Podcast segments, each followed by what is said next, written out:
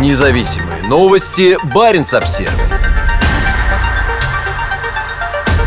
Повышение температуры и влажность продолжают менять Арктику и влиять на ее обитателей. Рост температуры воздуха и сокращение ледового покрова продолжают преобразовывать Арктику, говорится в докладе о состоянии Арктики за 2022 год, опубликованном во вторник Национальным управлением океанических и атмосферных исследований США. Многие наблюдения в докладе организованы по периодам года, определяемым предсказуемыми климатологическими или экологическими условиями, например, снежный сезон или сезон размножения для определенного вида животных, говорится в резюме отчета. Эти периоды смещаются, в свою очередь изменяя экологические и ландшафтные процессы, и все больше расходятся с ожиданиями людей и процессом принятия решений. Доклад, выпускающийся с 2006 года, представляет собой рецензируемую публикацию, задача которой – предоставить ежегодный обзор изменений в Арктике. В этом году в подготовке доклада приняли участие 147 специалистов из 11 стран.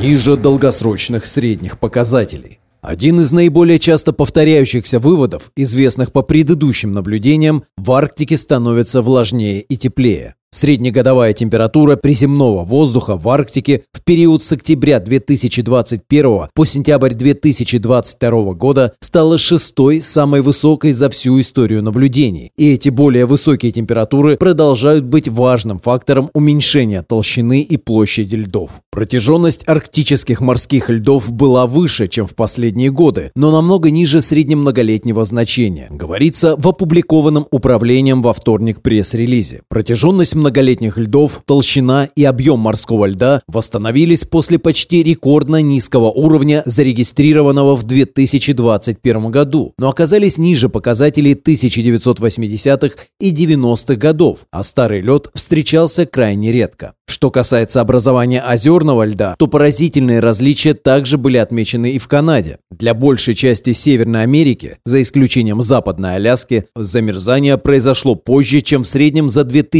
2004-2020 годы, причем в Канаде, где осенью отмечались более высокие температуры и большее число бесснежных дней. Оно случилось заметно позже, примерно на 10-20 дней, говорится в докладе. Кроме того, в Арктике становится все более влажно. Ученые отмечают значительное увеличение количества сильных осадков в субарктической части Северной Атлантики и увеличение числа последовательных дождливых дней в центральной части Арктики в сочетании с уменьшением числа последовательных дней без осадков. В период с октября 2021 по сентябрь 2022 года над большей частью Арктики преобладали более влажные, чем обычно условия. Этот гидрологический год оказался третьим самым влажным за последние 72 года, говорится в докладе. Значительный рост осадков в Арктике с середины 20 века теперь можно обнаружить в разные времена года в разных наборах данных.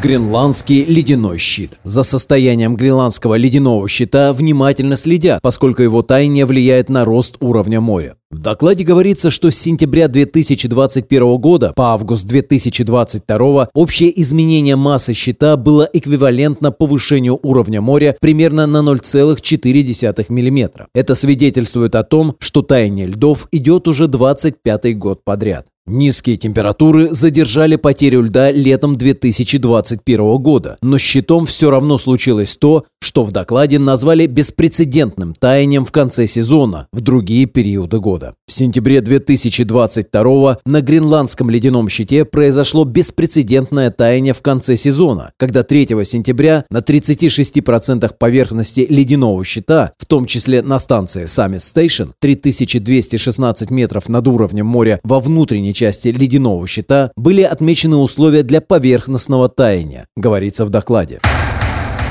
Воздействие на судоходство и экосистемы. По словам авторов доклада, сокращение морских льдов ведет к росту судоходства во многих районах Арктики, что в свою очередь будет оказывать воздействие на окружающую среду и экосистемы Севера. Проанализировав спутниковые данные о движении судов в период сентября 2009 по декабрь 2018 года, исследователи обнаружили рост судоходства в акваториях всех прибрежных стран Арктики. Растущее со временем число судов во всех национальных и международных морских юрисдикциях экспедициях к северу от Северного полярного круга поднимает различные вопросы об относительных изменениях и характеристиках судоходства внутри регионов, а также между ними в зависимости от сезона и года, с учетом социально-экономических последствий и динамики природных систем, говорится в докладе. Жители Арктики. Докладе говорится, что экологические изменения, которые претерпевает Арктика, несут последствия для мирового сообщества, но затрагивают самих жителей Арктики уже сейчас. Коренные народы Арктики, которые по-прежнему зависят от Земли как источника пропитания, культуры и транспорта, уже вынуждены приспосабливаться к изменениям в окружающей среде, которые меняют модели добычи и вынуждают охотников уходить в поисках пищи все дальше и дальше. Живя и внедряя инновации в арктической среде на протяжении тысячелетий, коренные народы накопили целостные знания, обеспечивающие жизнестойкость и устойчивость, считается автор одной из глав доклада «Последствия стремительных экологических изменений в Арктике для людей» Джеки Каталина Шефер. Она возглавляет Департамент климатических инициатив некоммерческой организации, которая занимается медицинским обслуживанием коренных жителей Аляски. Чтобы справиться с беспрецедентными экологическими изменениями, необходимо прислушиваться друг к другу, согласовывать ценности и взаимодействовать на уровне сообществ, предприятий, органов власти, коренных и некоренных ученых и лиц, принимающих решения. Независимые новости. Барин обсервис